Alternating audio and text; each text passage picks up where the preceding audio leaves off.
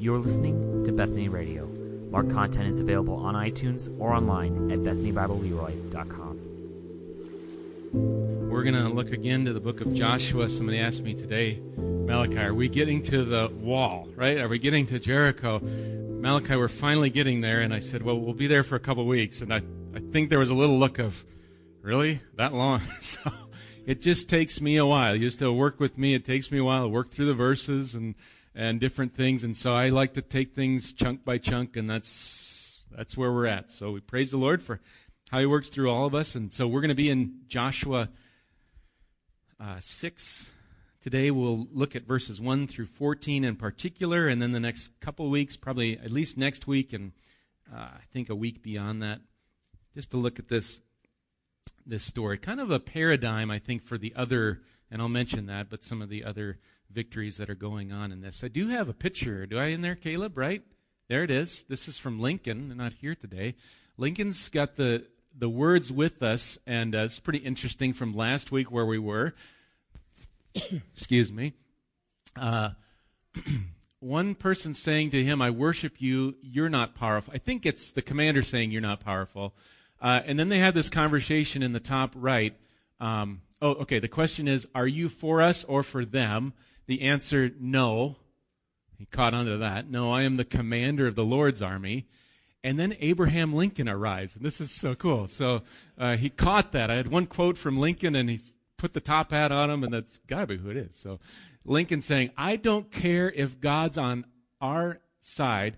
My concern is if I am on God's side. I love it. You got it. Because uh, he's asked the question, is God on our side? So appreciate appreciate that. So, all right, let's look at God's word and hear his word to us. Be listening for repetition today through this. Be listening for who God is through this, who mankind's response to him as we read his word. So starting in Joshua 6 1. Now Jericho was shut up inside and outside because of the people of Israel. None went out and none came in. And the Lord said to Joshua, See, I have given Jericho into your hand, with its king and mighty men of valor. You shall march around the city, all the men of war going around the city once. Thus shall you do for six days. Seven priests shall bear seven trumpets of ram's horns before the ark. On the seventh day you shall march around the city seven times, and the priests shall blow the trumpets and when they make a long blast with the ram's horn. When you hear the sound of the trumpet, then all the people shall shout with a great shout, and the wall of the city will fall down flat. And the people shall go up, every one straight before him. So Joshua, the son of Nun, called the priests and said to them, Take up the ark of the covenant, and let seven priests bear seven trumpets of ram's horns before the ark of the Lord. And he said to the people, Go forward, march around the city and let the armed men pass on before the ark of the Lord. And just as Joshua had commanded the people, the seven priests, bearing the seven trumpets of ram's horns before the Lord, went forward, blowing the trumpets, with the ark of the covenant of the Lord following them. The armed men were walking before the priests who were blowing the trumpets, and the rear guard was walking after the ark while the trumpets blew continually. But Joshua commanded the people, you shall not shout or make your voice heard, neither shall any word go out of your mouth until the day I tell you to shout. Then you shall shout. So he caused the ark of the Lord to circle uh, the city, going about it once. And they came into the camp and spent the night in the camp. Then Joshua rose early in the morning, and the priests took up the ark of the Lord, and the seven priests, bearing the seven trumpets of ram's horns before the ark of the Lord, walked on, and they blew the trumpets continually. And the armed men were walking before them, and the rear guard was walking after the ark of the Lord, while the trumpets blew continually. And the second day they marched around the city once and returned into the camp. So they did for six days. Let me pray again for us. Lord, again, we have our, the Word of God open before us, and that in itself is a gift of you to hear this account and all the other accounts of your Word. We thank you that it's trustworthy, that you have preserved it through the years, that it is your inspired word. When we read of Scripture, no matter Old or New Testament, we are reading your words. And those words point us to the Word of life, Jesus. And so I pray today, Lord Jesus, be lifted high, be exalted, even when we're looking at walls of a place called Jericho. Lord, just do a work in our hearts. Encourage us in our faith, encourage us in our walk with you. And we just, just pray your Holy Spirit to reveal the truths of your Scripture and the other places where we'll go today, that you would impact us, me, your people, to live lives for your glory, to glory in you alone. And we ask this in your name. Amen. Well, we, uh, we come to this passage today, and we're not really here as as studiers of war, you know, how to conduct a better military campaign. We're not here to study the movements of people or a warlike stance or strategic planning necessarily. Though we're going to we're going to see certain things in Joshua of this warlike and how to make strategy. Um, what we want to do is be on the lookout here for God and his work in human history. For he is at work in history. It's his story, right? As we commonly say that about history. And so, what is unique in this instance uh, in Jericho? What's unique about this portion? So, like I said, uh, we're probably going to be in this passage, chapter 6. You might want to read the whole thing uh, for the next couple of weeks, kind of leading up to Easter. The overall title in your bulletin says for these, this kind of this mini part of a sermon, shout, for the Lord gives the victory.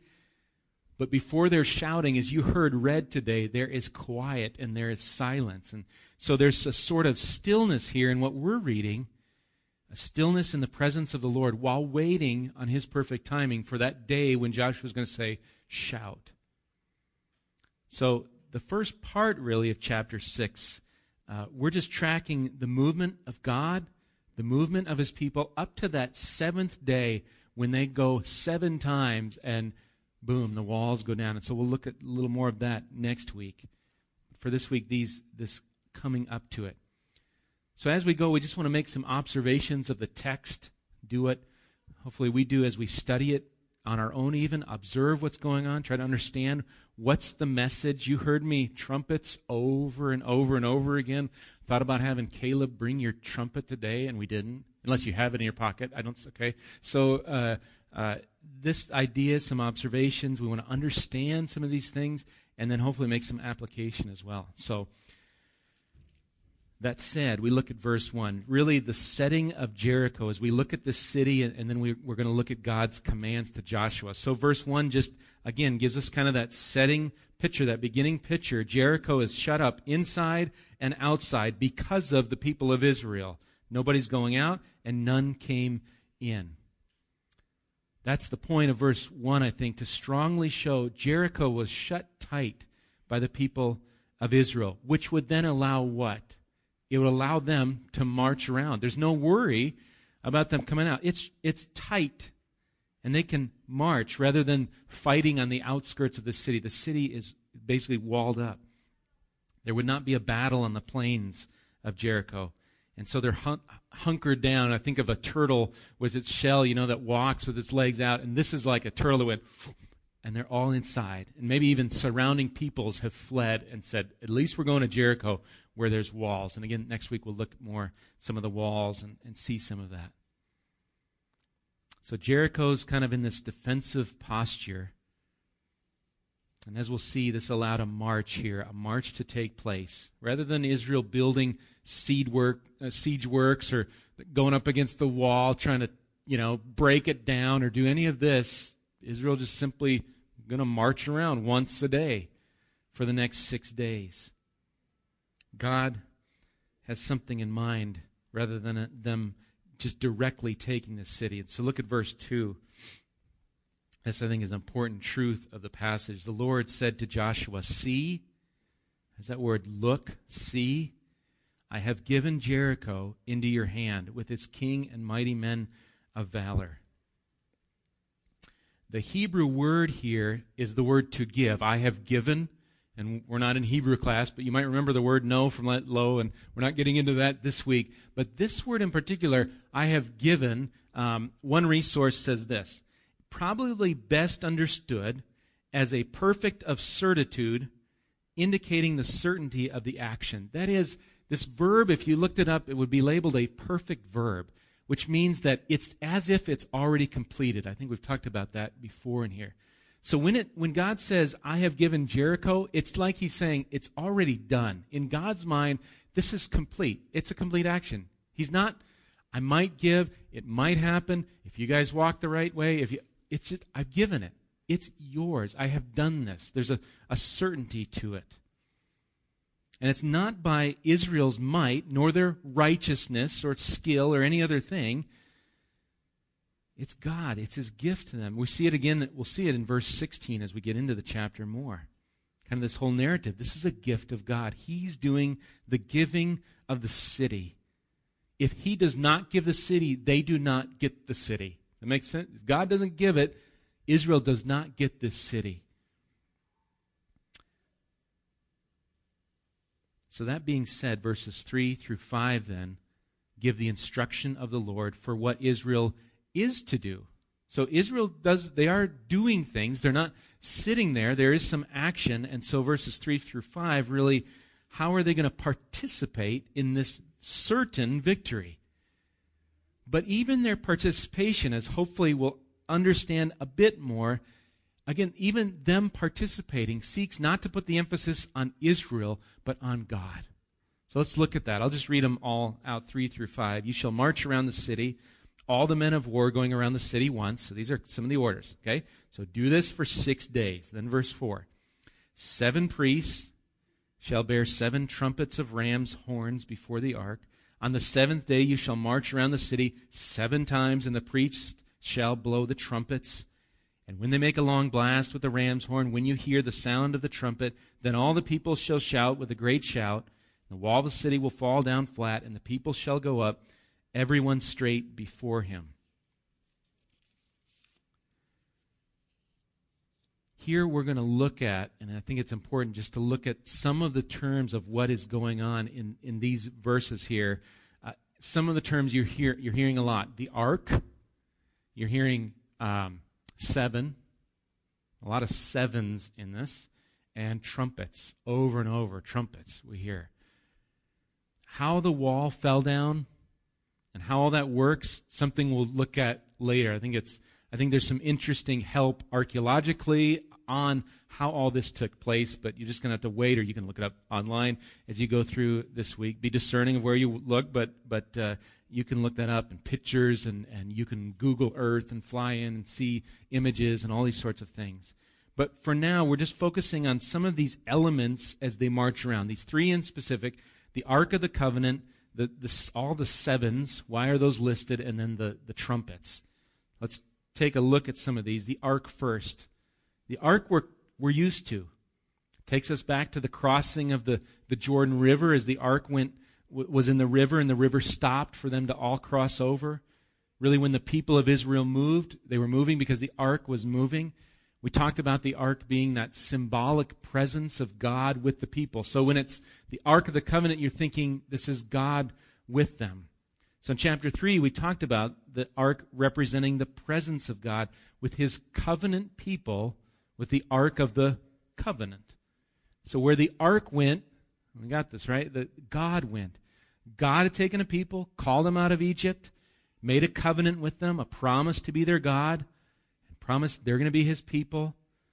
So again, when we read of the ark going before the people, I think we should be thinking of God going with the people. It's kind of this, this physical, symbolic presence of God with his people. It'd be one thing then for the people to march around Jericho with the ark, kind of show off their God, you know, here, however they carried it, you know. Here's our God. Go around once, and then, okay, we all right, we kind of intimidate him, set the ark down. Let's let's all grab our swords and let's go now. Now we're going to go do it. But that's not what happens.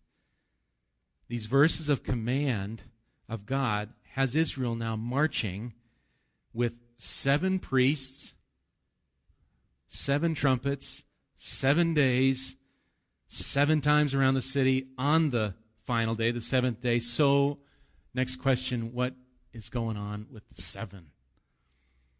Why listed so often? I'm going to read a rather extended quote from a guy named Joel Drinkard, and uh, not drunkard, Joel Drinkard is his name, and he explains this, and maybe it's helpful because it's listed quite a few places, and I appreciate how he kind of brings them together a little bit to help us. Here's what he says Seven came to symbolize completeness and perfection. God's work of creation was both complete and perfect, and it was completed in seven days. All of mankind's existence was related to God's creative activity. The seven day week reflected God's first creative activity. The Sabbath was that day of rest following the work week, reflective of God's rest. Israelites were to remember the land also and give it a Sabbath, permitting it to lie fallow follow in the seventh year. Seven was also important in cultic matters beyond the Sabbath. Major festivals such as Passover and Tabernacles lasted seven days, as did wedding festivals. A major Hebrew word, uh, it goes on to say in another place, a major Hebrew word for making an oath or swearing, I think it's pronounced shavah, was closely related to the word seven. Okay, so the original meaning of swear an oath may have been to declare seven times or to bind oneself by seven things. See this idea, this seven, this number of completeness or perfection. Which kind of did bring to mind, um, I found it Genesis 15. God tells Abraham, eventually tells Abraham, your offspring, says while he was in the land of what we think of Israel where they're going now, his offering, offspring is going to return to this land, the land of Canaan. And God says it this way. Here's how they're going to return. Um, he says, And they shall come back here in the fourth generation, for the iniquity of the Amorites is not yet complete. So I think when we think of seven and seven going on around this, there's a maybe a couple aspects here of seven to be thinking of as they go around. Again, I think seven can indicate the presence of God Himself, His perfection, His rule alongside the ark. There's this completeness, perfection to God. But I think also then the completing of the time with which this nation will be destroyed. Does that make sense? So there's this completion idea, and here it is. They are now going around Jericho, and they're going to destroy it. Now, it's not because of the righteousness of Israel, but because of the wickedness. And so the completion is, t- there's this seven, you know, and there's this completeness. The destruction's coming. It's maybe a less positive way we like to look at this, but we think of destruction is coming to Jericho for sin, for their wickedness. That's what Deuteronomy 9, we've gone there, I think, for the last couple weeks, and I'm going there again. Uh, it's Deuteronomy 9 5. And Moses says this to Israel. Just read it for you. If you want to look it up, you can. Deuteronomy 9 5 says, This is Moses speaking to Israel. You've heard this before again from me up here. Not because of your righteousness or the uprightness of your heart are you going in to possess their land, but because of the wickedness of these nations, the Lord your God is driving them out from before you and that he may confirm the word that the Lord swore to your fathers, to Abraham, to Isaac, and to Jacob. So judgment is coming to Jericho. And it's a judgment on sin. So this seven, I think there's a, a tie into this completeness that's going on. And the trumpets as well, which is our third one. So talk about the ark, seven wise, seven things, the number of completeness, perfection. Maybe look at it couple different aspects of God being, being in this march, the presence of Lord as they march around Jericho, and then this idea of the trumpets over and over the trumpets, the, the shofar, if you're familiar with that name, the shofar. So when we think trumpet here, uh, we don't think of the brass trumpet. That's what I tend to think of. Maybe you do too. Think of ram's horns because you think of and i think they did make some there's two in numbers talks about the silver trumpets but ram's horn. Where do they get a ram's horn? They get them all over the place. They're, they're with them, right? They're part of, uh, I believe, sacrifices, right? So they've got horns. So all these, so when you hear trumpet, think of shofar, ram's horns, whatever they look like. Uh, again, you can go online and listen.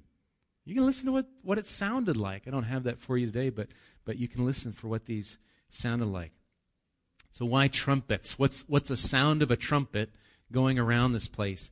And so I looked. So earliest mention, you put in trumpet in your search in the Bible, and you go back, and the earliest place I saw a trumpet mention um, is Mount Sinai, Exodus 19.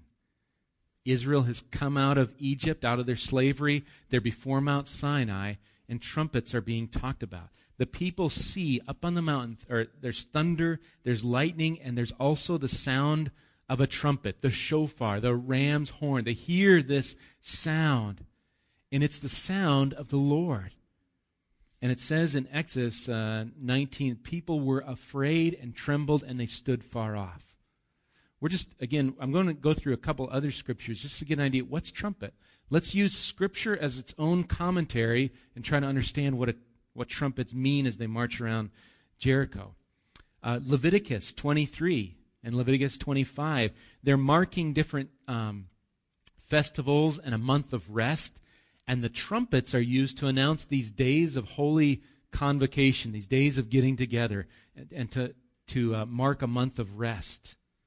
So maybe they mark a month of rest. The, the trumpets mark God speaking. Uh, Numbers chapter 10, they kind of mark, there's a reminder before the Lord and used as a battle alarm. Now, these trumpets in Numbers 10 are these um, hammered work. So, I'm sure not exactly what we would think of our modern trumpet, but, but a work of a trumpet hammered together, a metal. Here's what Numbers 10 9 through 10 says about trumpets in, in this category of this reminding of the people before the Lord and kind of this battle alarm. It says this When you go to war in your land against the adversary who oppresses you, then you shall sound an alarm with the trumpets, that you may be remembered before the Lord your God, and you shall be saved from your enemies. On the day of your gladness also, and at your appointed feasts, and at the beginning of your months you shall blow the trumpets over your burnt offerings and over the sacrifices of your peace offerings. They shall be a reminder of you before your God. I am the Lord your God.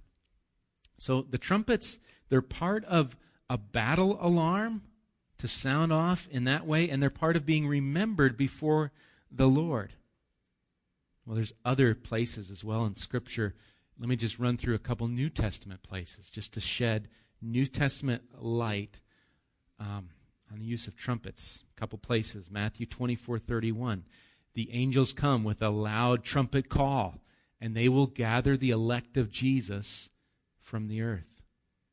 1 Corinthians 15:52 The trumpet will sound, and the dead will be raised, imperishable. It's, it's the sound of victory in the Lord Jesus when that trumpet sounds.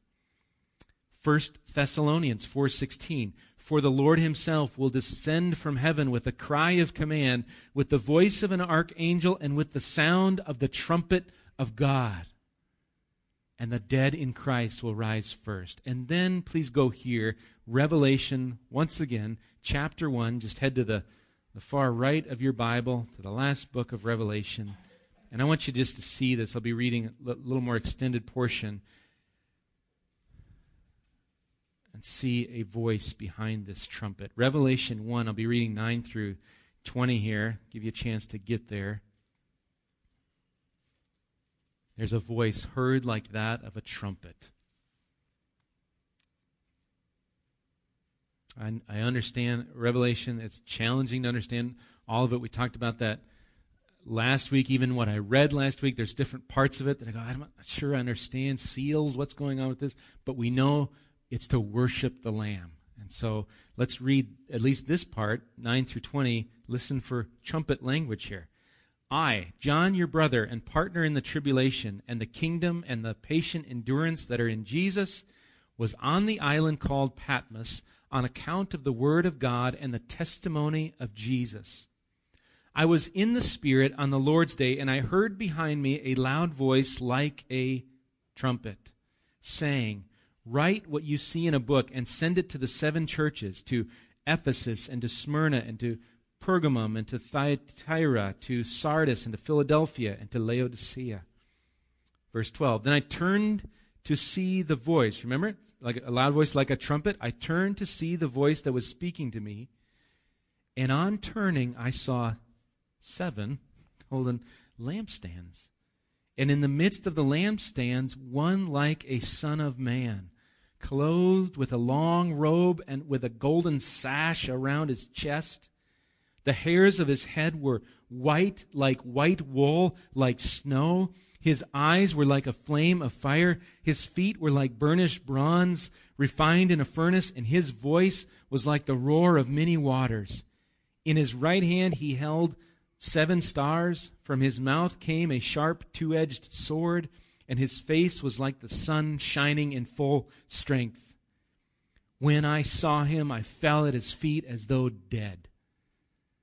But he laid his right hand on me, saying, Fear not.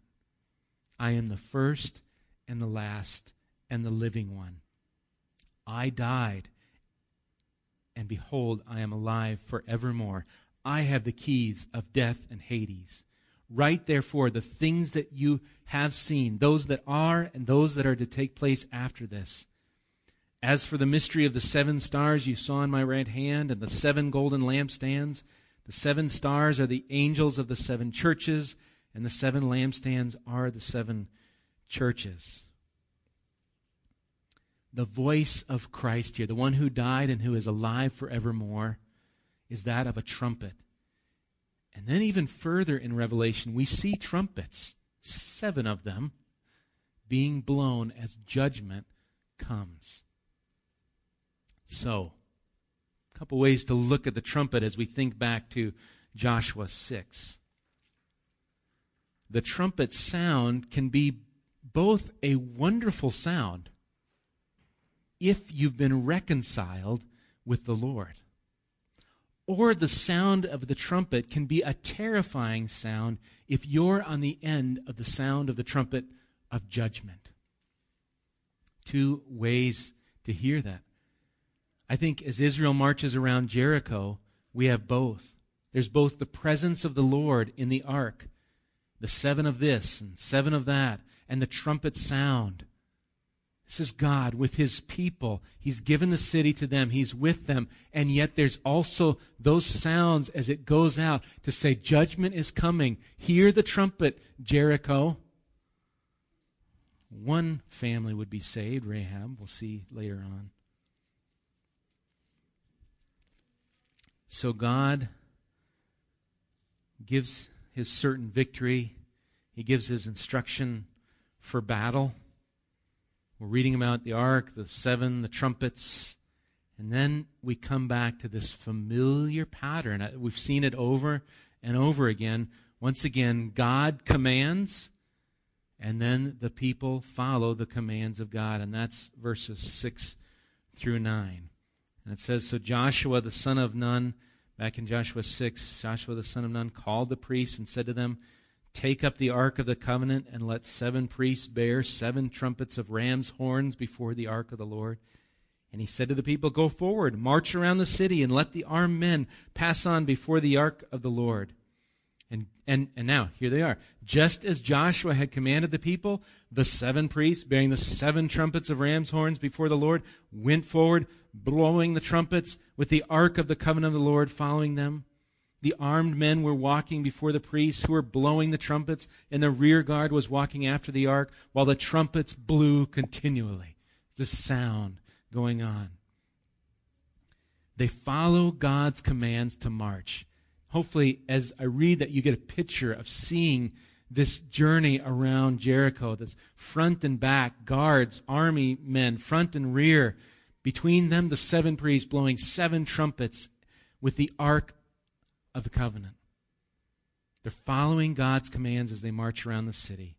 But then verse 10 kind of interrupts a bit of this pattern going on. And there's this interruption of verse 10 with some instruction by Joshua. And I think it's really insightful for this stage of the battle. At verse 10, Let me read it. But Joshua commanded the people You shall not shout or make your voice heard, neither shall any word go out of your mouth until the day I tell you to shout. Then, then you shall shout. This is not a battle that needs war cries. Israel would not intimidate Jericho with words, would they? All it needs is the reminder of the trumpets and the ark before them. This is about the Lord. This is what He's doing for the glory of His name. This is not for man's glory, but God's. They just Israel just needed to obey, to march, to sound the trumpet, while they kept their voices silent. For the Lord was to fight the battle. David's words from 1 Samuel 17, I think they're fitting when you think of David fighting with Goliath. David before Goliath, that giant only having a sling and five stones. Here's what he said to the giant, 1 Samuel 17. He said, You come to me with a sword and with a spear and with a javelin, but I come to you in the name of the Lord of hosts, the God of the armies of Israel, whom you have defied. This day the Lord will deliver you into my hand, and I will strike you down and cut off your head, and I will give the dead bodies of the host of the Philistines this day to the birds of the air and to the wild beasts of the earth. And here's the purpose that all the earth may know that there is a God in Israel, and that all this assembly may know that the Lord saves not with sword and spear, for the battle is the Lord's. And he will give you into our hand. The shouting for Israel here going around Jericho, it's going to happen, but it's six days away. There's a time for that. There's a time for a shout. It's not this time, Joshua says. Not now. No words. Don't even let a. You're just going quietly. All that's going is the presence of God, and we're hearing the shofar. We're hearing the trumpets blow as you go around this walled city. Verses 11 then through 14, I won't read them again, but they really just tell them. They continue on this daily march Kind of the same thing again. They march around Jericho. Seven priests, seven trumpets, continual blowing of the trumpet. It's what they do for six days. Every night, come back to the camp and lodge there. And that's where verse 14 ends. They did, they came back, they returned to the camp. They did this for six days. Next week, we're going to pick up on verse 15 just as we kind of look back on this, then, I have just three words application, exhortation to us as we just think back on this setting and this narrative, at least up to, up to this point that we've seen so far. Number one is God's certainty of victory leads to his instruction. And I think it's in that order. His certain victory leads to instruction. I think there's bearing on our lives. Try to explain. The battle is the Lord's, the outcome is the Lord's, and the certainty of victory is the Lord's. And yet, our biggest battle, I think, for us, 2019, it's not the Jerichos or even our own enemies. It's closer than that. There's an opposition that Paul talks about in Galatians between the flesh and the spirit, and these two waging desires of the flesh and what God would have me do in my flesh. But here's the victory. Here's the victory statement that informs the instruction. What has God, what's the victory that informs our doing, our, His commands? The victory is that those who belong to Christ Jesus have crucified the flesh with its passions and desires. If you've put your faith and trust in the Lord Jesus Christ, you have certain victory certain victory over the sin which easily entangles us. It's not a self made, try harder victory, march a couple more times. There's a, I think there's a quiet victory in which Jesus Christ did the dying. He did the suffering in our place. 1 Corinthians talks about death being swallowed up in victory. It says this The sting of death is sin, and the power of sin is the law. But thanks be to God who gives us the victory through our Lord Jesus Christ. And so God's certainty of victory in our lives over our sin leads to his instruction. If we, if we read his commands and instruction without remembering what he's already done for us in Christ, we are very depressed and very despondent over that news because we cannot do it. But in Christ, we have victory through Jesus Christ. Like we said, the sound of the trumpet goes both ways. To those that don't have Christ, you enjoy your sin, you say, One day I'll follow. You should fear the sound of a trumpet.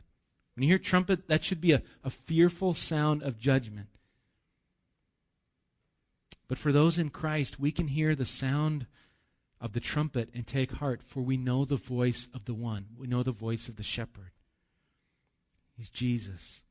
And we're, when we're confronted by our own sin, it's his voice of discipline drawing us back again to him. Number two, like Joshua, follow the commands of God. There is a following, there is a, a doing. Seven of this, seven of that, go this many times, be quiet here, all those sorts of things. Do it. Blow a trumpet? Okay, God says to blow the trumpet. Let me translate that for our day. Forgive? Uh, yes, when it hurts. Flee from sexual immorality? That's what God's calling us to do. Show kindness? Yes. Obey your leaders? Yes. Keep away from idolatry? You get the idea. March seven times. Follow God's commands because we have a victory in Christ. And then, number three, the people march quietly while God goes before them. I think it's a beautiful picture of this. We know there's trumpets blowing, but there's just a quietness. They're not speaking, they're just silent, watching God and just listening to his power of the trumpet as they go around. So march in quiet rest, for your God is a great God of mercy, love, and care. There are times to shout, make a noise, but there's times to simply listen to the sound, to close our mouth and wait on the Lord. It's His battle anyway, and we can wait for Him. We don't have a closing song today, but we have a closing psalm today. So I want you to turn to Psalm 94. And we're going to read the psalm. Um, I'll read it to you. We're going to read it together. But we're going to close with this this song, Psalm 94.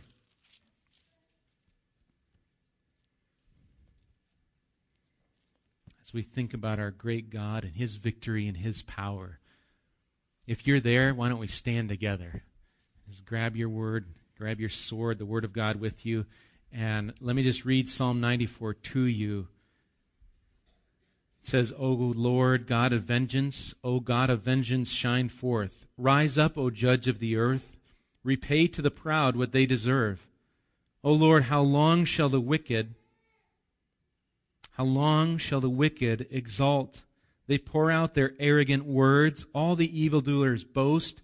They crush your people, O Lord, and afflict your heritage. They kill the widow and the sojourner and murder the fatherless. And they say, The Lord does not see, the God of Jacob does not perceive. Understand, O dullest of the people. Fools, when will you be wise? He who planted the ear, does he not hear? He who formed the eye, does he not see? He who disciplines the nations, does he not rebuke? He who teaches man knowledge, the Lord knows the thoughts of man, that they are but a breath. Blessed is the man whom you discipline, O Lord, and whom you teach out of your law, to give him rest from days of trouble, until a pit is dug for the wicked. For the Lord will not forsake his people. He will not abandon his heritage, for justice will return to the righteous, and all the upright in heart will follow it. Who rises up for me against the wicked? Who stands up for me against evildoers? If the Lord had not been my help, my soul would soon have lived in the land of silence. When I thought my foot slips, your steadfast love, O Lord, held me up. When the cares of my heart are many, your consolations cheer my soul. Can wicked rulers be allied with you, those who frame injustice by statute? They band together against the life of the righteous and condemn the innocent to death. But the Lord has become my stronghold and my God, the rock of my refuge. He will bring back on them their iniquity and wipe them out for their wickedness. The Lord our God will wipe them out. Let me pray for us. Father, we come to the God, the Lord of hosts, the commander of the Lord's army, whose voice is like a trumpet of judgment to those enjoying their sin. And I pray that would be none of us here in this room. And Lord, where there is sin in our lives that we are enjoying and we have yet to give up and say, I'll, I'll do that one day. Oh Lord, convict and discipline us by your love. Lord, where we need encouragement, where we've been marching around different walls and battles, may we march in a quiet hope, listening to the trumpet, the voice of our great shepherd, who says, I'll never leave you or forsake you.